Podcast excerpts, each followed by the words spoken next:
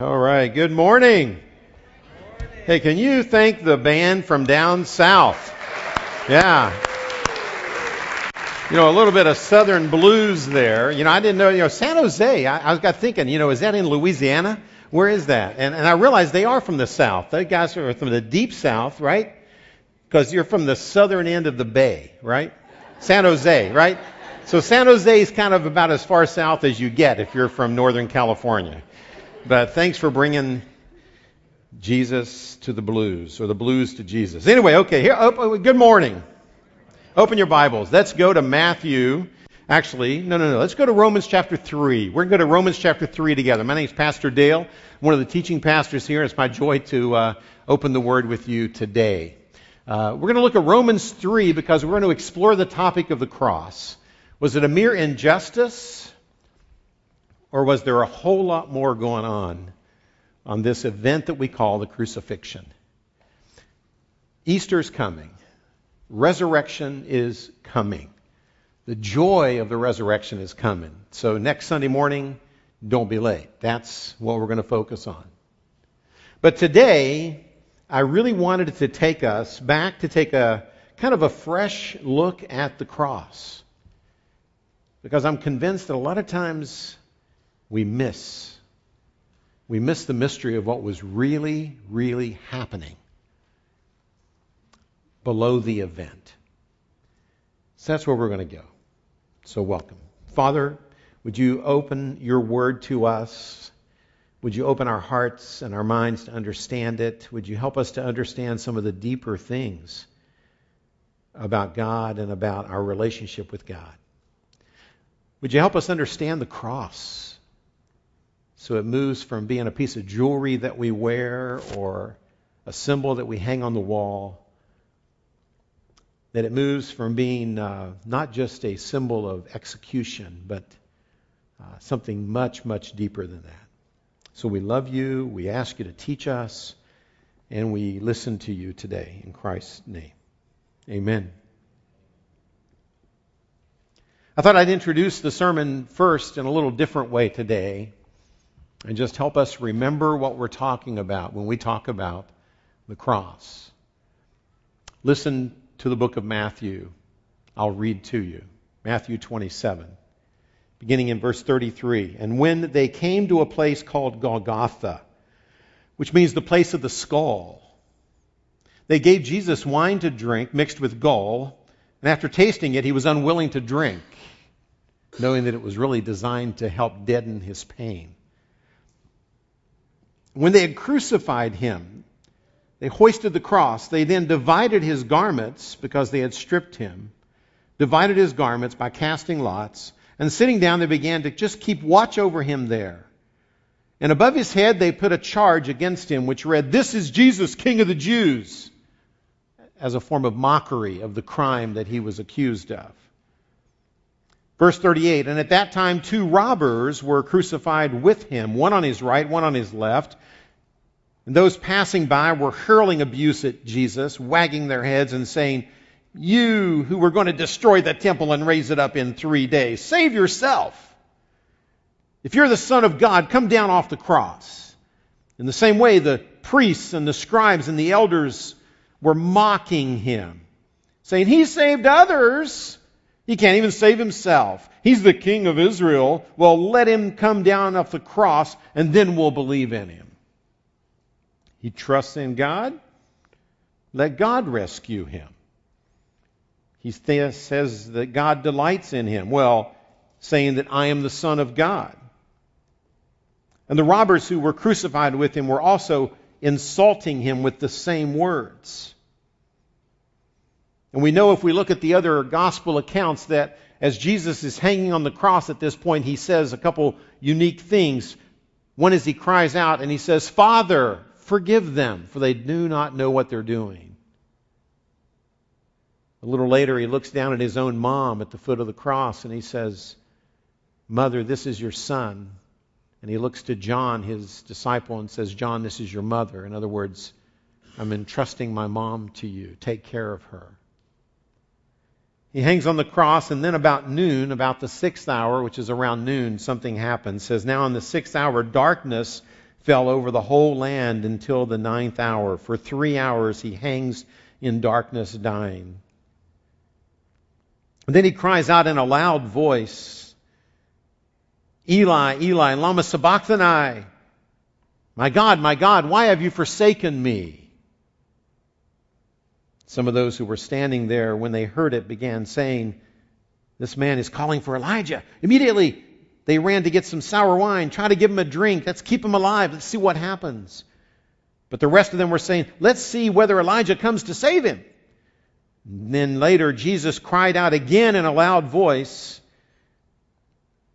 And John tells us he says two things. He says, It is finished.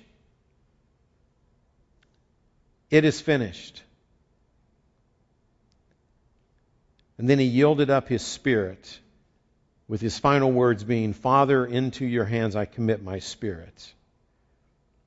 And he died.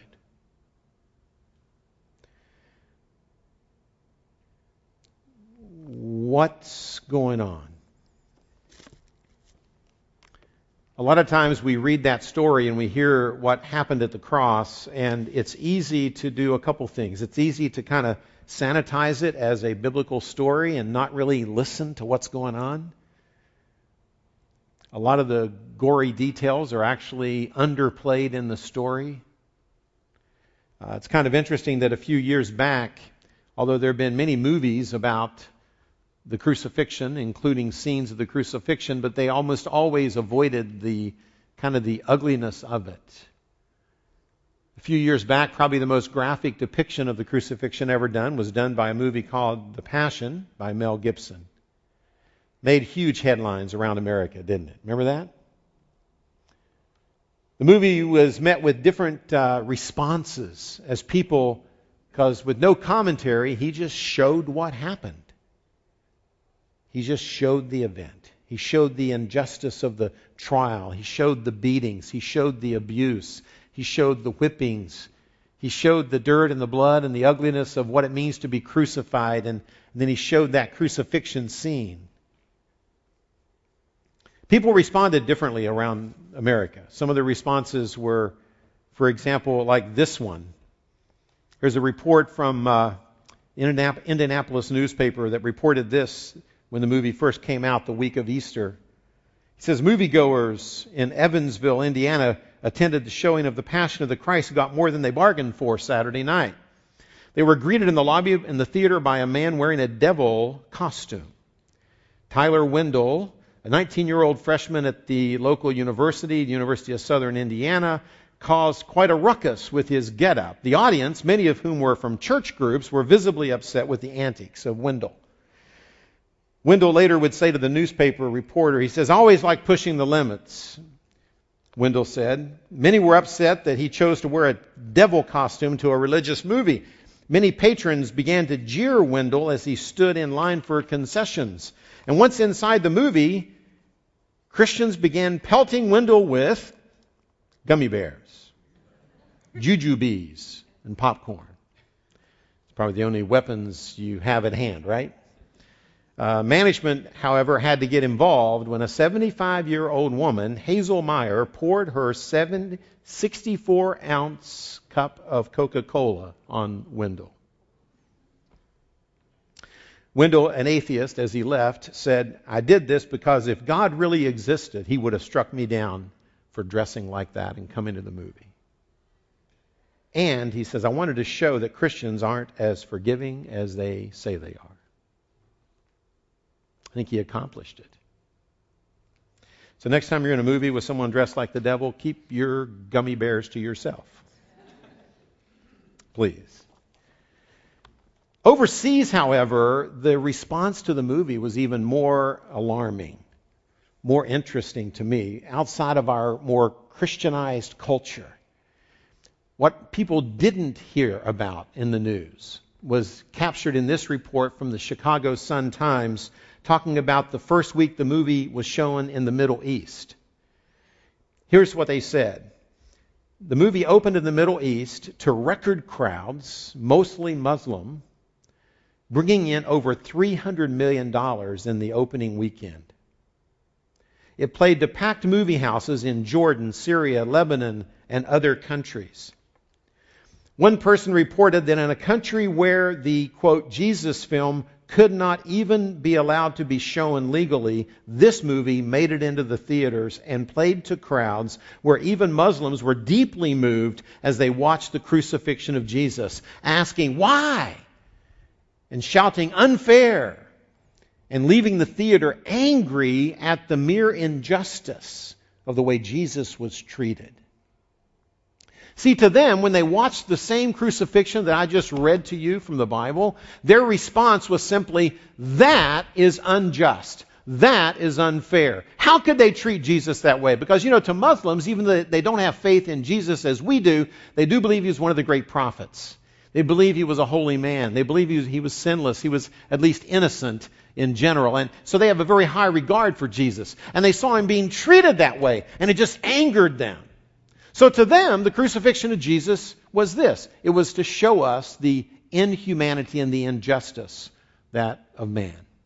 For others, they look at Jesus and they see the cross, and their response is, What is this about? And they go, No, this is an example of the love of God and the incredible love of God. And, and it's an example of how we should love like Jesus loved. And, and, and you're going to hear in sermons from the book of Ephesians that yes, we are to forgive as Jesus forgave. We are to love as he loved. In fact, in two weeks, I'll be teaching the first part of Ephesians 5, and that very message will be delivered. So there's some truth to that. But here's my question this morning is that all that's going on? Because the world looks at the crucifixion and they often say this is merely a, an unjust execution of an innocent man. And it should tell us to be more just as a culture. Others look at it and say, no, this is a great example of incredible love and grace, and we should have more love and grace toward others. We should be more loving as Jesus is loving. But was the cross and the crucifixion really an expression of injustice or love, and is that it? Because that is what I think our culture often thinks. And I want to make sure that none of us stop there.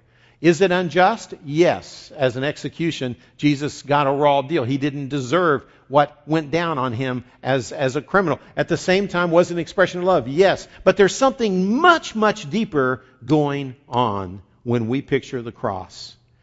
To put it in the form of a question for the morning, it's this. So if someone would ask you this week, as a Christian, why did Jesus have to die? What was going on? What does it mean for our lives today? Or does it have real meaning? How would you answer that? And if you're not real sure, let's go and listen to the greatest theologian who ever lived, the Apostle Paul, writing under the inspiration of God, Romans chapter 3, answers the question, why for the cross? All right? And I want to talk about it. I want to read it, and then I want to give you three short points that will hopefully take you deeper in your understanding of this thing called the cross and give you more reason to celebrate next Sunday morning. All right, is that a deal? That's a deal. Say yes. Here we go. All right. Pick it up with me. Verse uh, Romans chapter 3. Romans chapter 3. And do, do, do, let me get to it. And we will pick it up in verse 19. Now we know certainty now we know that whatever the law says, the law of God, whatever the law says, it speaks to those who are under the law so that every person, every mouth may be closed, and all the world may become accountable to God, that is, for their sin. Because by the works of the law, no flesh, no person will be justified. It means to make just as if you'd never sinned or forgiven. No person is going to be justified or forgiven in the sight of God by keeping the works of the law. For through the law comes the knowledge of sin. The law doesn't get rid of sin, the law shows us sin. It helps us have more awareness of our sin. And he says, So therefore, through keeping the law, no person can be justified. But, good news, verse 21. But now, apart from the law, apart from how you live and how you how you obey the law. Apart from the law, the righteousness of God has been manifested, being witnessed by the law and the prophets, even the righteousness of God through faith in Jesus Christ. For all those who believe, for there is no distinction that is, between Jew or Greek, between someone who grows up in a religious environment or an irreligious environment or a pagan environment or a, or a law, Jewish law based environment. It doesn't matter. Jew, Greek were all the same, he says. For there is no distinction. Then he says this For all have sinned and fall short of the glory of God, being justified as a gift by his grace through the redemption which is in Christ Jesus whom God displayed publicly, underline that, as, an, as a payment or propitiation in his blood through faith. This was to demonstrate, that is, publicly, his righteousness. Because in the forbearance of God, he passed over the sins previously committed for the demonstration, I say, of his righteousness at the present time, so that God would be just and justifier of the one who has faith in Jesus. Let me read that last line again. So that God would be both just and the justifier, the forgiver of one who has faith in Jesus. In that phrase, we're going to see is what the cross was really all about. Father, I just really pray that as we study this now, you help us to see below the event of the cross, below the physical pain of the cross, below the actual execution of our Lord Jesus and help us to see the deeper meaning that you had for this event. That's my prayer. Amen. What do I see in this passage? And I want to approach this topic a little differently than many, but of that is I want to I want to draw out of the passage three major points and show them in contrast to how the culture often sees kind of a simplistic view of the cross as an innocent execution or even an incredible expression of love to show you something much deeper that's going on. Three things. Take these home with you and let these help you uh, throughout the week to really prepare for next Sunday. Number one, the cross, yes, was a public shame, yet it was a private, far greater pain for Jesus. The cross was a publicly shameful way to die. It was a horrendous way to die. But it was not the most important pain that Jesus experienced that day. There was a far greater pain than what human eyes could see. How do I know that? Verse 23 highlights it in the middle of our passage. He says that everyone's without excuse, every mouth is closed, verse 19 and 20. And then he says, apart from the law, there's salvation offered in this uh, through Christ, through faith, because, verse 23, for all have sinned and fallen short of the glory of God. So what he's pointing out is that every member of humanity has sinned and failed to be able to do anything to bring themselves hope in Christ. Or, I mean, hope of, hope of forgiveness apart from Christ. That in Christ, we have that hope, we have our forgiveness, we can be justified, and we all need it. But, but, but it begins by understanding the depth of our sin. And that Jesus on the cross that day was not just one man dying a, a, a, a, death at the hands of an executioner, but he was indeed carrying the sins of humanity as he died.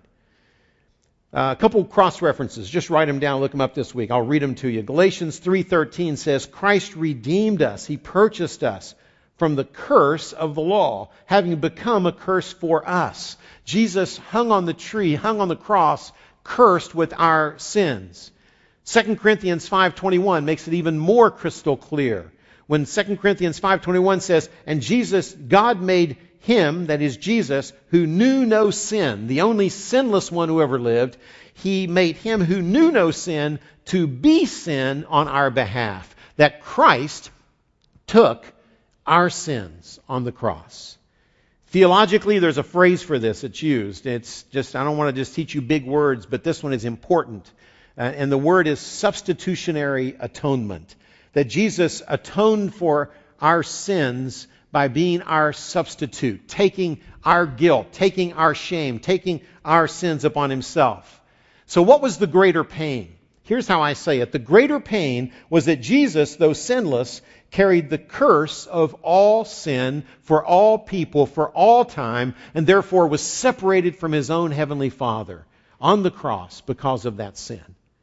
That on the cross there was something going on that People watching it and people watching even the best movie ever made about the crucifixion would be clueless to because you don't see it in the movie. But under the words, this is what was going on. Joni Eareckson, in her book, um, uh, When God Weeps, talks about what Christ was in, experiencing on the cross in vivid language that I've never heard anyone use um, any better than this. I read this to you a few years ago in a different sermon series, but it's so good I thought you need to hear this a second time, even if you were around two or three years ago. Listen to how Joni Eareckson, the author, describes what's going on on the cross. Says they put Jesus on the cross, they lifted the cross up and put him on display. But then she writes this But these pains, that is, of being beaten and hung on a cross, were a mere warm up to his other growing dread.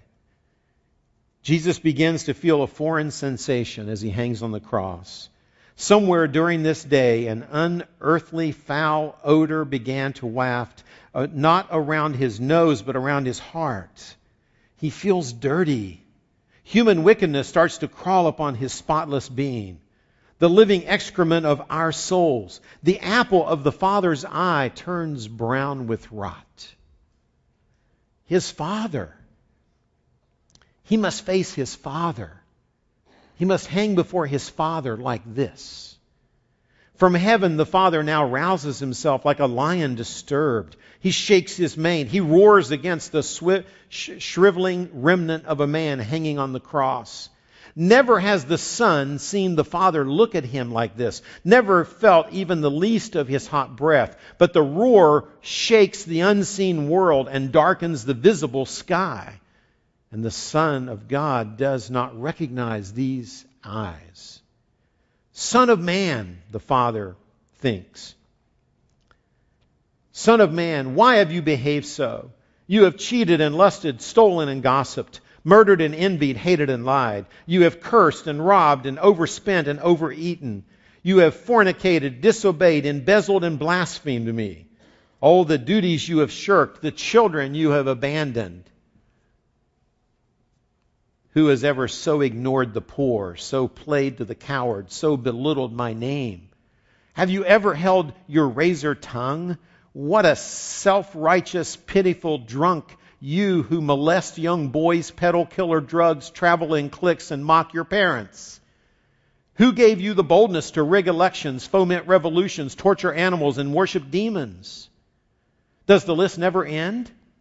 You've been splitting families, raping virgins, acting smugly, playing the pimp, buying politicians, practicing extortion, filming pornography, and accepting bribes. You have been burning down buildings. You've perfected terrorist tactics. You have founded false religions and traded slaves, relishing every morsel and then bragging all about it. I hate, I loathe these sins in you. Disgust for everything about you consumes me. Can you feel my wrath? Of course, the Son of God is innocent. He's blameless himself. The Father knows this. But the divine pair have an agreement, and the unthinkable must now take place. Jesus will be treated as if personally responsible for every sin ever committed. The Father watches as the treasure of his heart, his only begotten Son, the mere image of himself, sinks drowning in raw liquid sin. Jehovah's stored up rage and wrath against humanity from every century explodes in a single direction to the cross. My God, my God, why have you forsaken me? Jesus cries as he senses the separation from his Father. But heaven stops its ears. The Son stares at the one who cannot, who will not reach down or reply. You see, the Trinity had planned it. The Son would endure it. The Spirit enabled it. And the Father rejected the Son who he loved, Jesus. The God man from Nazareth perished, died. The Father accepted his sacrifice for sin and was satisfied. The rescue was accomplished. That's why Jesus said, It is finished. And then he breathed his last. And before breathing his last, he said, Father, into your hands I commit my spirit. So Jesus on the cross, as he's dying, listen again. He says, at the height of bearing our sin, the separation from his Father, My God, my God, why have you forsaken me? And then he says later, But it is finished. It means paid in full. My mission is accomplished. Not I am finished, it is finished. Never read it, I am finished. That's a man giving up. That's a man dying. No, Jesus said, It, my mission is finished. And then he breathed his last. But before he breathed his last, he said, My Father, into your hands I commit my spirit. What do we learn from this? See, what we learn first is that Jesus was bearing the sins of humanity. He took your place. He died your death. He took your punishment and mine of all of humanity on the cross. And he paid the price for it. It's amazing that when you uh, listen to those final words, there's a lot of depth in that. Jesus starts. You know, let me tell you something about Jesus. Every time Jesus ever prayed, he goes into the garden right before the final days. Remember, he goes off alone in the garden, he prays, and he says what? He says, My Father, if this cup can pass from me, let it be so. My Father. Every time Jesus talks to God, he calls him Father, Father, Father. There's only one time that Jesus doesn't call him Father. And it's when he's on the cross, right before he dies, when he says, My God, my God, why have you forsaken me? And then as he says, It's finished, he returns and says, Now into my Father, into your hands I commit my spirit. See, that's significant that Jesus was separated from his heavenly Father as he bore our sins on the cross. So, yes, crucifixion is a public shame, but there is a private, more deeper pain that Jesus was feeling. It wasn't the pain of nails and whips and crucifixion. It was the pain of your sin, my sin, being paid for on the cross. And that's the second observation. The second observation, and I want to highlight verse 24 now, is that the cross was a far greater pain than what people watching the movie would ever see. Secondly, it's a public punishment of a person, but there is a private deal, a private payment being made. It goes from a public punishment to the private payment behind the scene that I was talking about. Look at verse 24 again in our passage, okay? Read it with me in your Bibles. Jesus says, it says, and being justified as a gift, not by our works, but as a gift, by his grace, through the redemption which is in Christ Jesus. The word redemption means to be purchased through a payment. And then he adds another word, whom God displayed publicly, that's the cross, as a propitiation, means payment, in his blood through faith. So now he says publicly, I want to I want to crucify my son as a public payment, publicly, uh, of, of, of for sin so the, the cool thing is this passage is repeated these words are repeated in 1 john chapter 2 where it says now in my life if anyone sins uh, we have an advocate with the father jesus who's seated at the right hand of god jesus the righteous the perfect one and he himself is the payment or propitiation for our sins. Not for ours only but for the sins of the whole world there's another passage in 2 Peter 2:1 that if you read it, 2 Peter 2:1 actually says that even those who deny Jesus and don't believe in him, it says that they are denying the very one who purchased them or redeemed them. So it doesn't mean he gave them eternal life, but he made it possible. It's why I believe, I believe that it's why I believe that Jesus died for the sins of not only the church, he died for the sins of the whole world, every human being, even those who deny him, according to 2 Peter 2 1. Look it up. The more important message I'm giving you is this. You say, well, then how could the sacrifice of Jesus, the death of Jesus, pay for my sins, and not only mine, but how could his suffering pay for all sin, all time, all people? That's a good question. I've had non Christians who are not followers of Jesus ask me that. They, they, they, look at Christianity and they go, okay, you believe something that to me looks kind of wacky. That one person being crucified on a cross somehow gets, uh, makes forgiveness available for my sins and everyone else's. You know, how in the world could that be? How does it make sense? Nobody's suffering on a cross is a big enough sacrifice to earn the forgiveness of humanity. I've heard that right out of the mouth of people that I've been talking with about my faith. So, how would you explain that? Let me help you. Here's the phrase that makes sense to me that I would share with them. I would say, understand that when Jesus died on the cross, the reason that God could say, because of his death, I will forgive, I will make forgiveness available to humanity. Why? It's not because of the amount of the suffering it's because of the value of the sacrifice. Let me say that again. It's not because of the amount of suffering, it's because of the value of the sacrifice. I mean, Jesus could have stayed on the cross for weeks, for months, for years, and, and suffered and suffered and suffered. Or he could have, God could have said, no, you've got to die a thousand times to pay for people's sin. So no, but the reason that his crucifixion, the reason the cross provides forgiveness for anyone who will place their faith in Christ is because of the value of the sacrifice. Another way to say it that you can remember is this it's not because of the size of the pain, it's the size of the payment. There's a difference. Yes, it's important that Christ died and bled and gave his life on a cross because Scripture said that's how he would die. But the power of the cross is not the size of the pain, it is the value of the one hanging there. It's the size of the payment, the value of the sacrifice, the sinless Son of God.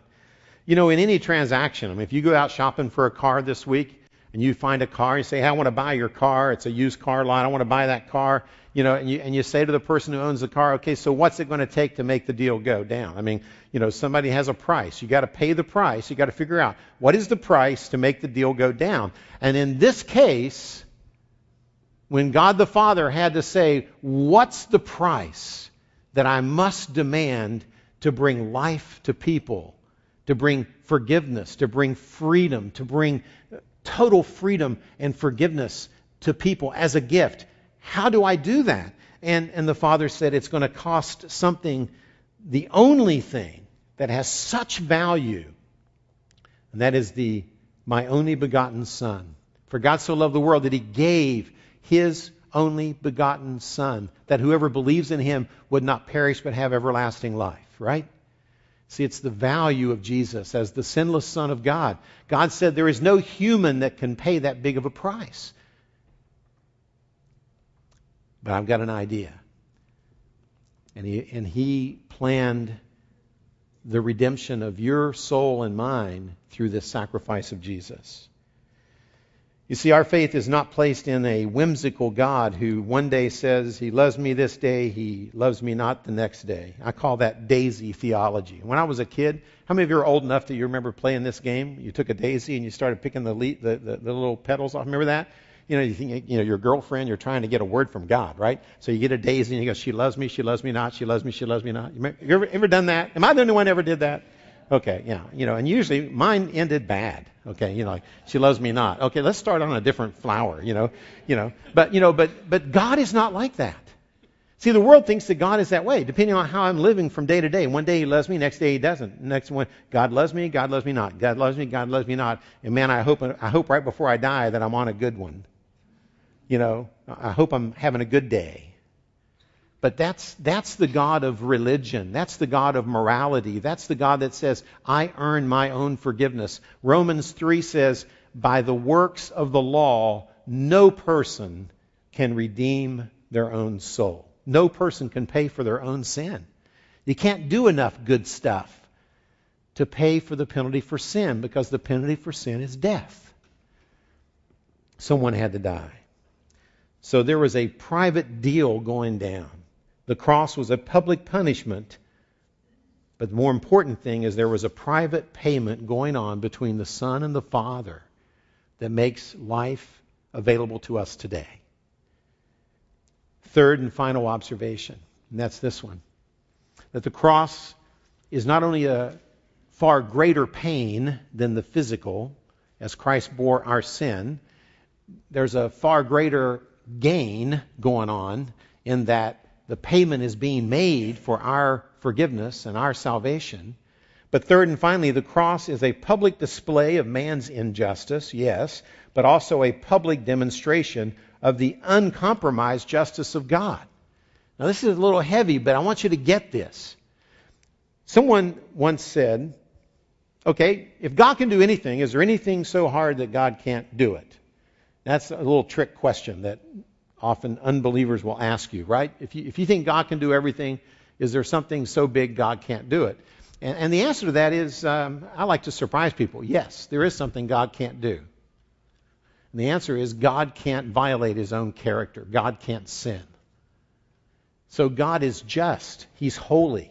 And he says the penalty for sin is death. God has to be true to that. God can't set that aside because he's also loving and say, well, you know, because I'm also loving and merciful, I want to act like I never said that, okay? So let's forget the sin thing. I'll just be loving.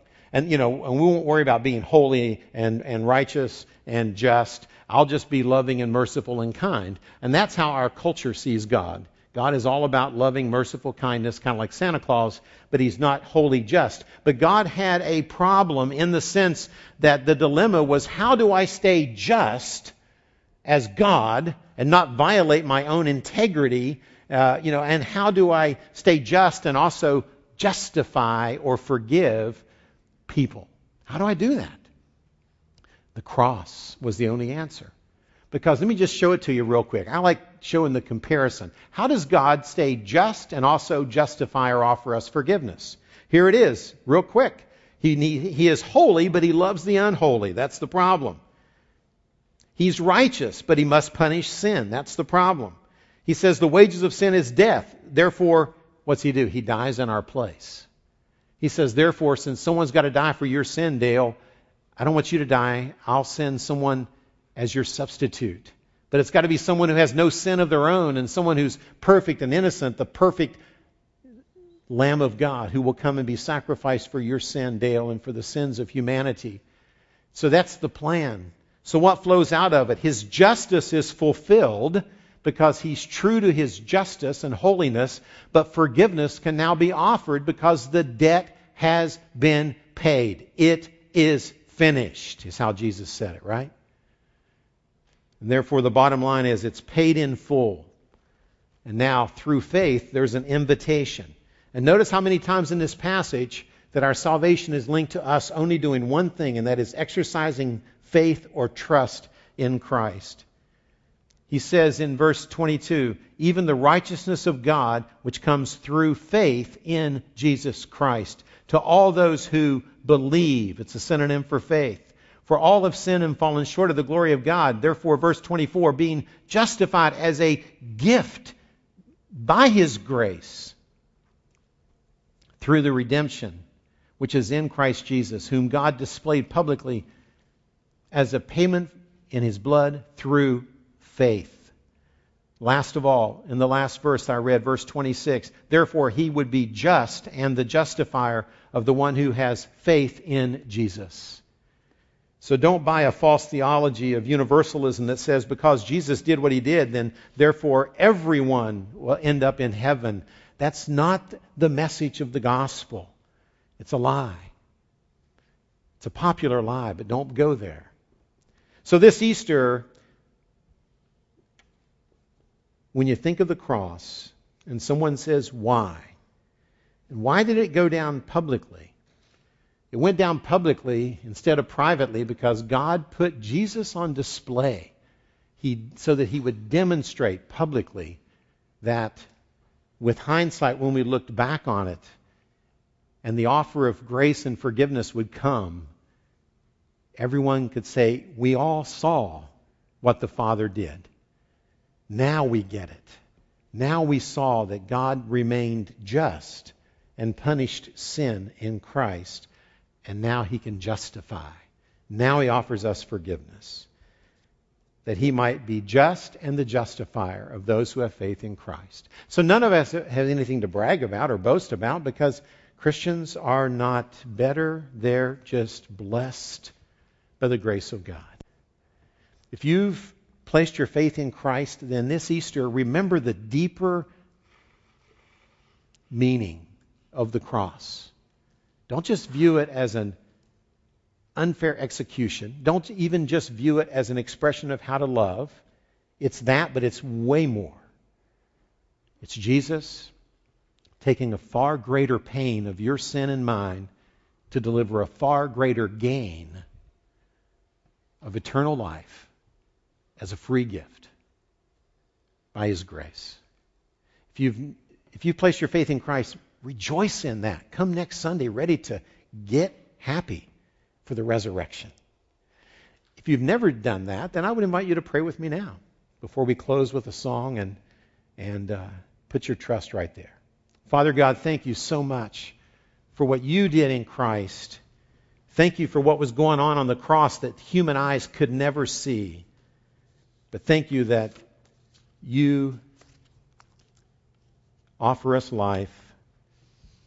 You offer us forgiveness as a free gift because Jesus earned it for us. He paid our debt. So we put our trust in Him this morning. If you've never done that, say, Lord Jesus, thank you for what you did on the cross. And I put my faith in you, not myself, but in you today. Help me to learn how to follow you all the days of my life. In Christ's name, amen.